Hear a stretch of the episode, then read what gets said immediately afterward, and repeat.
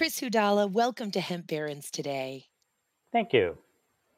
We're awfully lucky to have you. You are really a first line of defense and just a, a, personal hero of mine in terms of leading the hemp and cannabis industries for standards, for ethics, all of the things that you see as the CEO and founder of Proverde Laboratories. Tell us about what brought you first to the cannabis space from the world of academia, from whence you came. Well, when they first legalized uh, marijuana, medical marijuana in Massachusetts, um, we realized that there was a significant need for some sort of analytical testing. Uh, if you think about anything that we put in or on our body, whether it's toothpaste or topical lotions or foods, they're they're tested to some level, uh, and it seemed uh, ironic to me that there would be a medical-based product that had no level of testing at all. And so uh, we lobbied our, our state uh, Department of Public Health to uh, get testing included as part of the program, and we were successful in doing that. And, and Massachusetts then became uh, the, one of the first states to uh, regulate testing and to mandate it as part of a medical marijuana testing program. Most states that have come online since that, both with adult use and medical, have included some level of testing uh, as part of those requirements. And indeed, for the New York uh, cannabinoid hemp regulations, which are, of course, are in a proposed state right now. Um, thank you so much for allowing us to consult with you as as stakeholders and grassroots activists. And we uh, very much advocated, and we'll see when the revised proposed regs come out and start the second comment period, uh, how close we were to getting New York to duplicate uh, the Massachusetts testing guidelines, which was absolutely um, included in the comments. Let me ask you this too, a related but side note. I often tell folks that Proverde has the largest database of uh, soil samples and, and heavy metals in, in soils data uh, that's been collected thus far. Still a true statement. It was true a, a couple of years ago. I don't know anymore. Uh, heavy metal testing has kind of become, as I think we were probably among the first labs that were providing uh, high level elemental analysis using ICP-MS for uh, reporting elements, but now it's pretty standard. And so I don't know if that's true anymore. Uh, most labs uh, are doing some level of that testing that has become part of the framework of most state required testing. Um, and so I have no idea if that's true anymore. It's a cornucopia out there. It's a revolution. We've got asteroids hitting meteors, and oh my goodness. Uh, so let's get right to it. I wanted to lay a foundation here, obviously, um, but I really want us to focus on some consumer awareness uh, concerns, public health concerns, emerging industry concerns uh, as it relates to Delta 8 and uh, maybe even if we can touch upon it, um, the delta 9 THC acetate, but certainly we're uh, seeing a lot in the news about delta 8. And just today, in fact, High Times uh, sent a sponsored email to talk about uh, replace this picture of a joint with this uh, two pictures of a tablets, which were delta 8. Uh, so it's, it's coming up more and more. Let's talk a bit from the perspective of the hemp revolution and the fact that gloriously, of course, the US Congress in 2018 passed the Farm Bill, which removed hemp and all of its parts extracts, derivatives, compounds, cannabinoids, and as you have so uh, astutely pointed out, isomers and salts of isomers. Um, remove them all from the Controlled Substances Act. Everything is an legal agricultural commodity now. And we've got these 30 isomers of tetrahydrocannabinol.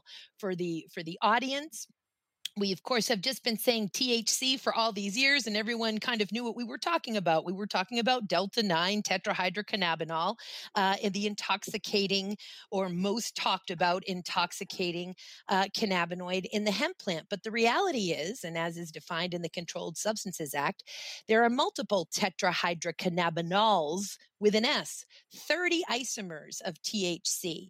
And we're starting to see delta 8 I won't say derived from the hemp plant, and we're going to let Chris dis- d- elaborate on why I'm not going to say that, but converted from cannabinoids in a hemp plant, starting to enter the market and folks discussing an intoxicating effect from them. Of course, hemp was not legalized for intoxication. That's what the medical and adult use market is for. Take it from there, Chris. Let's let's hear about um, you being a first line of defense for for really informing folks about c- your concerns regarding Delta Eight. Sure. When, when you look at the language of legislation or regulation or the Farm Bill, um, oftentimes we don't know what we don't know. And so at the time that those uh, documents or, or legislation were created, we didn't really know where the future was going to bring us. And so I have to think that when they crafted that language, when they talked about isomers, I have to think that they were talking about naturally occurring isomers of THC. Uh, delta 9, uh, delta 8 THC has been observed at trace levels in some, some plant material. And so they wanted to permit that delta 8 as being part of that. And so that's where the isomer language came in for. What I don't believe they meant is synthetic isomers of unknown toxicity or efficacy. So um, back when they were writing these documents, the people who were eh, charged with writing the regulations and legislation didn't have much knowledge of delta 10 THC or delta 6A10A THC. Um, and so they weren't really thinking about that. When you think of these isomers, they are not naturally occurring. So, of the 30 isomers of THC, the plant produces primarily a single delta 9. There's actually four different delta 9 THC isomers. So, there's four of them, but the plant only produces one.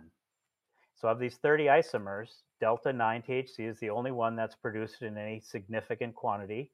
Delta 8 is seen in trace levels in some uh, plant material, and that's even theorized to not being produced by the plant, but rather uh, due to degradation of, of, the delta 9 THC that the plant produced. But so let's let's assume that that delta 8 is a natural product. It's the product of natural processes that happen in the environment during cultivation. The other 28 isomers are not natural to cannabis. They're not part of natural processes. So when we see people converting CBD or even delta 9 THC into delta 8, they are non directed syntheses. They oftentimes use acids, uh, metal catalysts, uh, normal organic solvents, things that you would see in a pharmaceutical synthetic lab. Uh, and so these are being created synthetically. And because they are non directed, they're non specific, you can't just take CBD and convert it into delta 8 you convert it into lots of the THC isomers, and you get a whole mixture of these isomers in these Delta 8 products. Again, the most important thing is that 28 of these isomers have not been studied to any extent, nothing that I can find, on efficacy and more importantly, toxicity. And so we are dosing a population unknowingly. They think it's derived from the plant. These Delta 8 products are derived from hemp the same way that methamphetamine is derived from cold medicine. You can buy cold medicine over the counter and you can convert it to methamphetamine, and uh, it doesn't make it legal. Uh, so, in that sense, it is derived from cold medicine.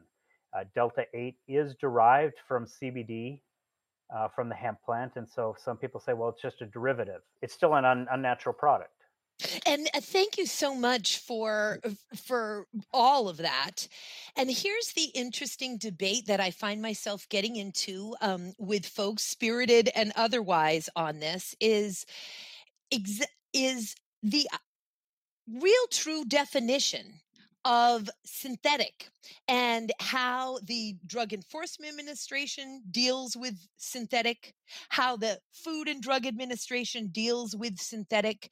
And more to the point is this debate where folks are telling me, listen, this is not a chemically synthesized product this this uh, process this is the type of of hair splitting in the conversations and debates that i'm having where folks are saying it's a passive process. If we're not creating these things entirely from chemicals in, in a petri dish, the way, let's say, K2 or spice type of synthetic cannabinoid is created, rather, it's more of a passive process where, exactly as you say, we're taking CBD, adding an acid to it to acidify the, the CBD, essentially distill it for a few days, and then filter it over clay and carbon as a passive process. The acidification takes place, not the same thing as adding a chemical constituent onto a molecule, which would be chemical synthesis.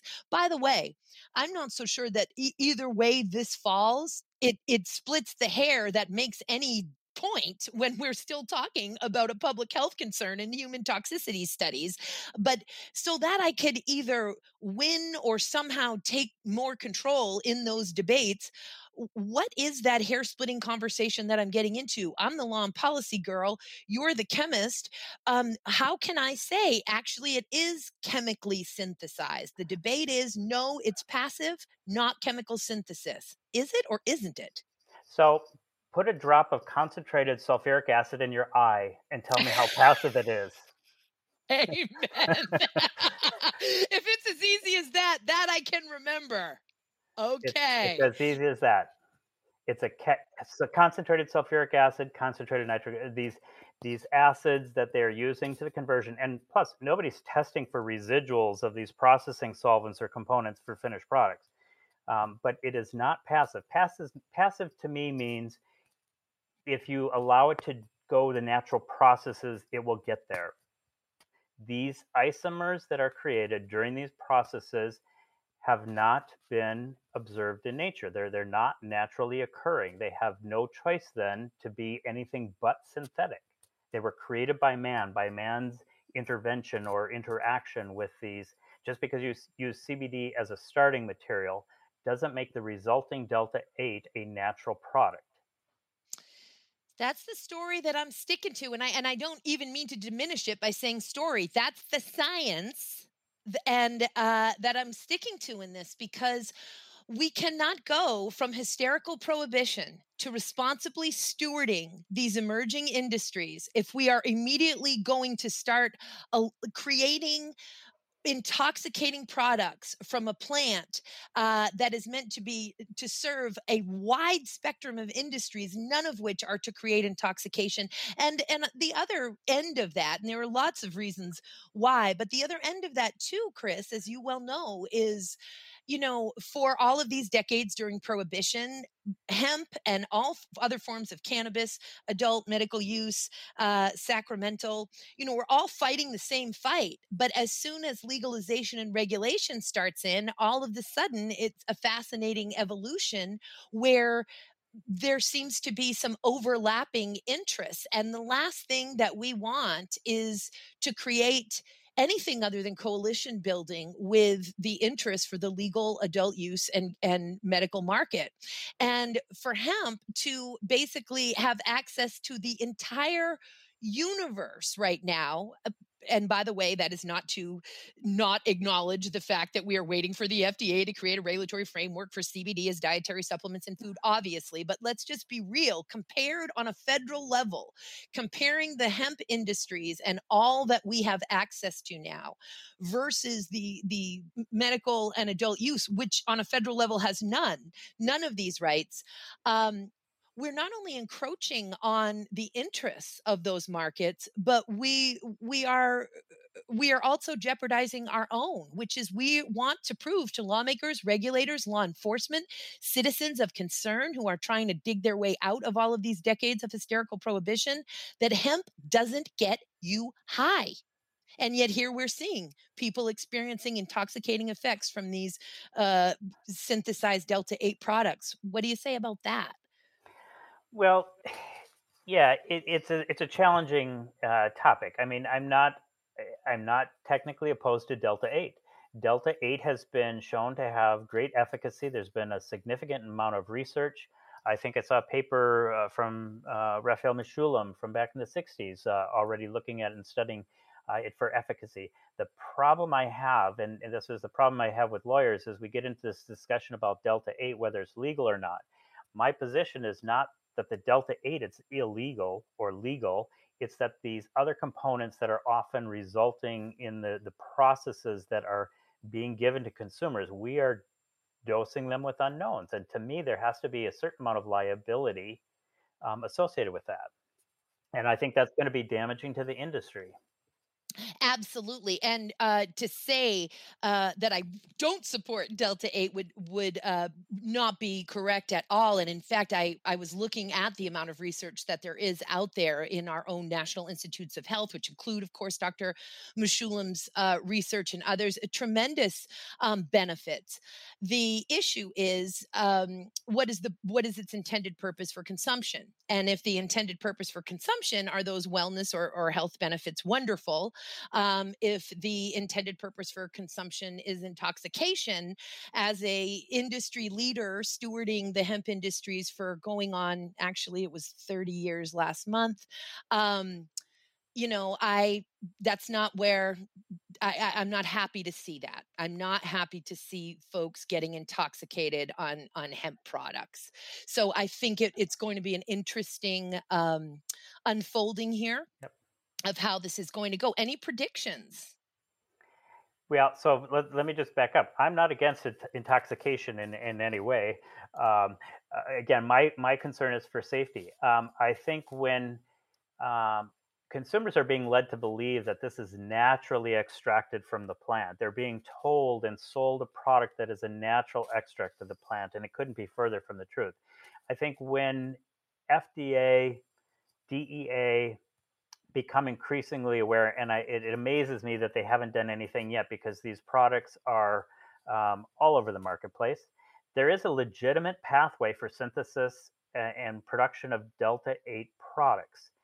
I just haven't seen it come through our lab. We've tested uh, close to 2,000 samples, and in 2,000 samples, I have not seen one yet that I would consider a Delta 8 that would be appropriate for for dosing humans. And um, I think when the FDA, DEA, somebody's going to step in when they see the the bulk or the wealth of the, the data that's out there in the terms of the market size and how many consumers um, are being dosed with these unknown products, I, I have to think that they're going to step in and, and uh, put the kibosh on it. And I, I, hate to see that happen. It's just that the, the industry is is moving too fast for its own good, and it's it's um, producing products that haven't been researched. They haven't been well developed. These things are being produced in people's garages sometimes, um, and that, that they're just not safe. And they're gonna they're gonna they're gonna ruin it for the people who are trying to do it the right way, who are taking the appropriate protocols in synthesis and production. Indeed, and and potentially you know begin as i say to jeopardize the markets that are absolutely in the bailiwick of hemp and, and i think it's wonderful uh, that you make your position so clear. Hopefully my listeners know that i am the last person opposed to intoxication. I consume uh, adult use and medical cannabis daily and have since i'm 18 years old um, and i think that that's what those markets uh, you know uh, for your for your medical needs and for your uh, relaxation, spiritual, or escape needs um, those are the markets for that. Again my opinion as as a decades long hemp industry leader is i don't want to see people getting intoxicated from anything related to the hemp plant. That isn't what hemp is for. Feel free to avail yourself of the medical adult use and sacramental markets and if it's not legal where you are work real hard to make it legal or move to a state where it's legal. Those are your choices. That's kind of you know uh, where i am about it. Now i don't want us to move in into, I guess, what I would call fear mongering, because, of course, there are isomers out there uh, for any number of of chemicals and and plants and substances where a disaster is not going to happen um, once it moves into the body obviously you're you're a, a, chemist a phd who can study uh, how these these chemicals look from a lab perspective. And then there are those who are researched and and trained in how these chemicals react and behave once they're inside a body. Um, but in your presentations which are fantastic you use uh, the example of the thalidomide tragedy of the 1950s just to just as a cautionary tale sort of a i would say almost an extreme example but an example nonetheless to sort of get folks attention will you explain what uh, the thalidomide tragedy of the 1950s is and just where you where you see that uh, analogous connection Sure. Thalidomide was a, a drug that was developed in the late 50s. THC, as I said before, had 30 structures or 30 isomers. Thalidomide only has two. And in development of the drug and studying the drug, the, one of the isomers, I'll call it the right handed structure, they found that it was very good at treating nausea.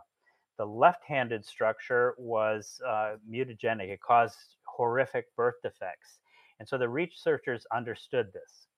Like the conversion of CBD to THC, when they synthesize thalidomide, they make a, both a mixture of the right and the left, so a mixture of the good and the bad. And they knew enough to separate them, so they separated out the bad so that uh, they were only producing medicine that was pharmaceutically available to consumers. That was the right handed good version because of how good it was for nausea, they marketed it to uh, for morning sickness. So a lot of pregnant women were taking thalidomide to help with morning sickness. What the researchers didn't know back in the late 50s is that thalidomide, even the right-handed structure, when put in a biological environment, it would go back to its equilibrium concentration of the right and the left. It wasn't happy being pure. I try and use the example of carrying two two 20, uh, 20 gallon buckets. You know, you put one in the right hand, one in the left hand because it's easier than carrying them all in the right hand. So if you have a drug that's all in the right handed, or at least thalidomide, was not happy and went to its equilibrium concentration of left and right. And because that happened in the body, there were horrific birth defects and deaths. And I use that as an example to show that even though the structures are almost identical, they, they have the same connectivity, they're just arranged slightly different, um, that can have serious implications. My concern is that of these 28 unknown, unstudied isomers of THC, we don't know what they do in the human body. And that's, I, I think it would be fascinating or exciting to have Delta 10 THC gummies. But before giving them to masses of population, I want some safety studies on Delta 10 THC. I want to see some data.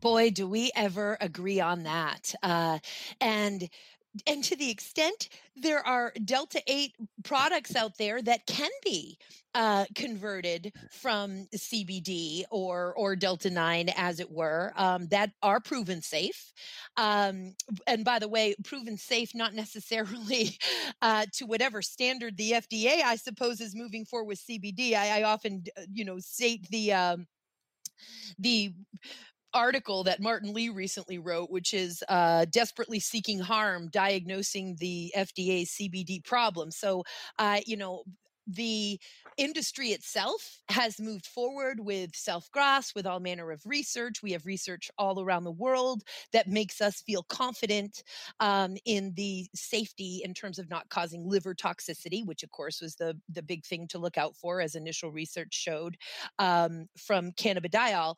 So when I say uh, proven that it is safe, I mean to a coalition of uh, industry leaders who are properly trained um, I'd love to see that to the extent, again, that they don't cause intoxication. Delta 8 and every natural constituent of the cannabis plant, no matter whether it's whatever form of cannabis it's coming from, Congress intended to be liberated. Uh, I have worked the vast majority of my life to see it liberated, and I want all of those natural plant constituents um, to be realized to their full potential and deliver on the full promise of that plant. We just need to do it in a way that is safe, and we need to do it in a way that does not jeopardize these emerging industries on the fresh out of uh, of prohibition. Just so important. Um, um, I didn't know if you saw recently both Bloomberg and Rolling Stone uh, had articles about Delta 8, and I found the Rolling Stone article, and those are both in January, January 18th and 24th, respectively.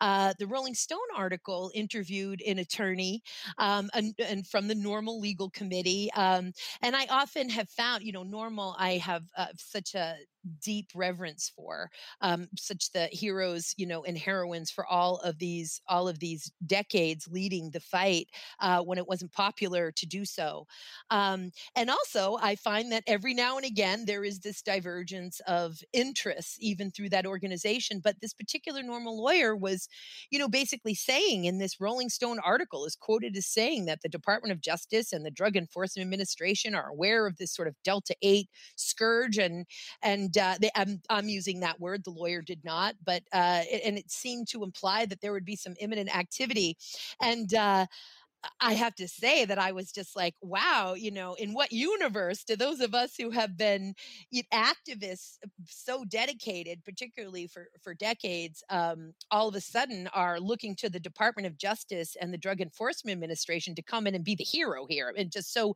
weird and counterintuitive and not at all where my where my heart or my head is at. Um, but yet, to the extent it is true that there was some knowledge there of by that quoted attorney.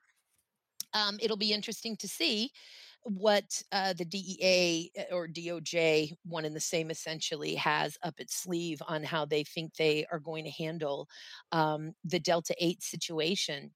Any particular uh, cautionary tales or interesting things that you've seen in the lab or policies that you have in the lab that you might share with us around Delta 8? Sure. Um, you know, I, I, think about, I made a comment earlier about how uh, producers are making new products and new formats, and they're, they're uh, moving so fast that we don't have time to evaluate the safety and efficacy of these. And I'll use as an example a vape pen, and somebody thought it would be a great idea to add vitamin E acetate to it. Uh, you know, vitamin E is great. You know, it's, a, it's great as a, a vitamin, it's great on your skin. It probably just shouldn't be inhaled um, you know, and I think the, the jury's still out on that one, whether it was actually the vitamin E acetate. But uh, whatever happened with that, it could also be the, the vape hardware. I've seen some conflicting studies. But we created products, not me, but the industry created products which were not only unsafe, they were deadly. And I don't think anybody did it maliciously. I honestly don't believe there was any malintent there. But people moved too fast and they created a lot of product and put it on the market without thinking and they put deadly product and people died as a result of that. And so when i think of the delta 8 scenario i think of you know the, a repeat of that whole scenario. How many times are we going to put stuff on the market without understanding it only to realize that the consumers who are trusting us they're trusting us as producers, they're trusting us as industry representatives to ensure their safety. Um, and they're being put in harm's way because some people aren't doing a good job. There's, there's most of the people in the industry are doing a great job, but it only takes a few people who are not doing a good job that are going to tarnish the, uh, the industry. If you think of the vitamin E acetate, you know, think about all of the uh, prohibition of vape cartridges in Massachusetts, where I live vape cartridges were prohibited by the governor. Um, that only made black market sales go through the roof. And black market sales were even more heavily contaminated. The ones that were regulated, produced, were tested. Um, but uh, there was a bit of an overreaction on that, and I, I'm, I just fear that that same thing is going to happen with the Delta Eight phenomena. Indeed, time will tell, and, and it may tell uh, fairly swiftly here. I also wanted to go back um, when we were talking about the definition of, of hemp. We talked about the definition of tetrahydrocannabinols, um, which was amended as a result of the 2018 Farm Bill. Um, and that's a show in itself, as you well know from the DEA interim final rule, um, because we're specifically talking about Delta 9 um, in terms of uh, the DEA interim final final rule saying, hey, we think we're going to go ahead and take jurisdiction, even though it's not really our jurisdiction for anything that's over 0.3% Delta 9. And we'll see how that um, unfolds. The definition of hemp, however, and, and you'd mentioned it before, the fact that uh, you know, the words isomers and salts of isomers are included in that definition. And when I had first consulted you, um, and I believe I, I we first started talking about this because I needed your consultation for uh, the public comments being submitted for the New York cannabinoid hemp regulations. And again, thank you. Your time is so valuable, brother, and you gave of it generously. And and thank you so much for that. Um, and in that conversation, you discussed that that those words and i thought to myself huh now that he mentions it I don't think those words were in the original definition. I think he's right. And of course, I looked, and even though the original definition of marijuana, which was taken part and parcel right down to the punctuation from the 1937 Marijuana Tax Act adopted uh, by the Nixon administration in 1970 for the Controlled Substances Act. But it included, of course, all of these uh, things, um, compounds, all, all of these words, but it did not include isomers and salts of isomers. And so after that conversation, I went on a deep dive who what how did those words get in there and why and so i started looking at the controlled substances act and the various bodies of law regarding it and regulation, I should say, um, the two, the statute uh, itself, and then the and the body of regulation from it. And I found that while the word isomers, salts of isomers, are not in the actual specific definitions, as it turns out, and you may very well know this, brother, um, the various categories of drugs within the different schedules have their own sort of sub definition. For example, if we look uh, at Schedule One, um, opiates, there's a there's a little section there that says opiates. Unless specifically accepted or unless listed in another schedule, any of the following opiates, including their isomers, esters, ethers, salts, and salts of isomers, esters, and ethers, whenever the existence of such isomers, esters, ethers, and salts is possible within the specific chemical de- designation. So, and then it ta- and then for each different classification it talks about the different types of isomers which i further found fascinating. I've gotten you know quite a crash course here enough to make myself dangerous but at least try to help the industry you know think about these things and and move our way forward into responsible stewardship which of course is is the shared goal.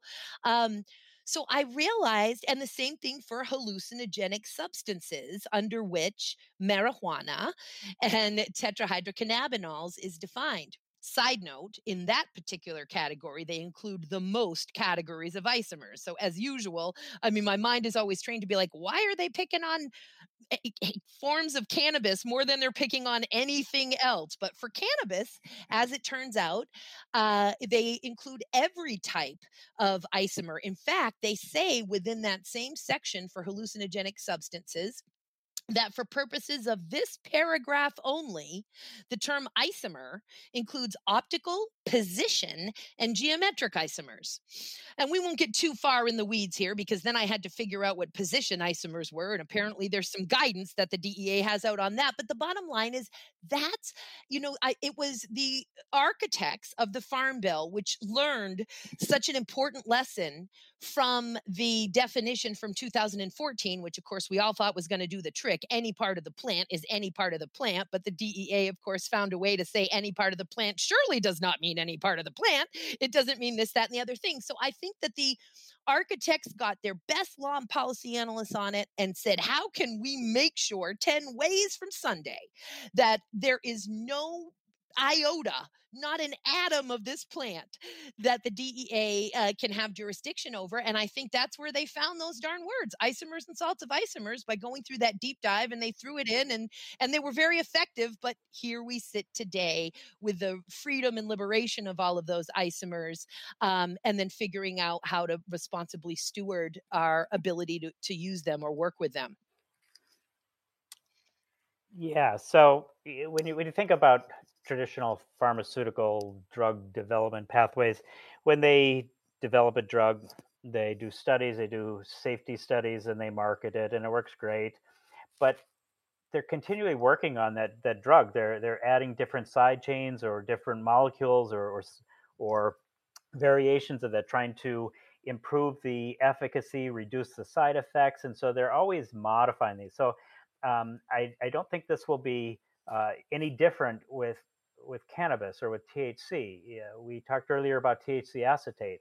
um, there are chemical modifications that can be made to the THC molecule that could uh, have dramatic improvement in different properties, different uh, efficacy. You could have a THC that's reduced in psychoactivity. Look at the delta 8 is already um, somewhat in that uh, regard, but as researchers do this, it's being um, studied, but also from a safety standpoint. Um, and I think that there is a real pathway for that for uh, creative studies of the cannabinoid molecules, um, especially the minor cannabinoids. Uh, the if you look at CBC or some of the other minors that are you know found in hemp as well, um, there's significant promise for different therapeutics from that, and I think we'll see a lot more of that in the future. Indeed. And therein lies the point of liberating the plant. And I think before too long, we'll liberate the plant entirely with probably some pretty heavy guardrails and uh, for a while. Indeed. Now, folks, of course, can go right to our site at PodConx, P O D C N X, uh, to access the outstanding presentation that you're using to bring awareness of public health, consumer safety, and just responsible stewardship again to this issue. Um, and and all of your your other links will be there as well uh, for Proverde Laboratories based in Massachusetts.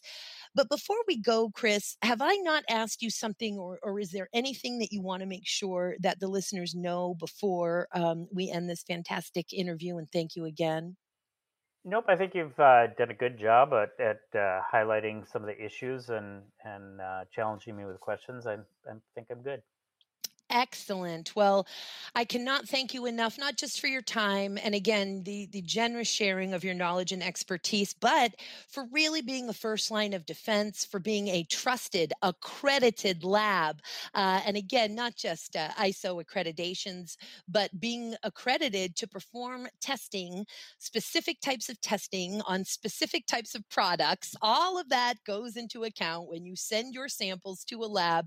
Bear in mind, folks, that most states states and certainly the federal government and all responsible uh, agencies usually have a term defined called accredited labs. So uh, we're seeing a lot of moving. Um, lab samples over to labs that don't have any accreditation to either perform heavy metals testing or maybe they have accreditation to perform heavy metals testing but not necessarily on a parmesan crisp uh, so all of those things need to come into account um, and thank you for being uh, that lab uh, among very few who have so many accreditations and so much expertise. Chris thank you for being with us. We can't wait to have you on again and stay healthy. Joy it's always a pleasure. Thank you. Thank you.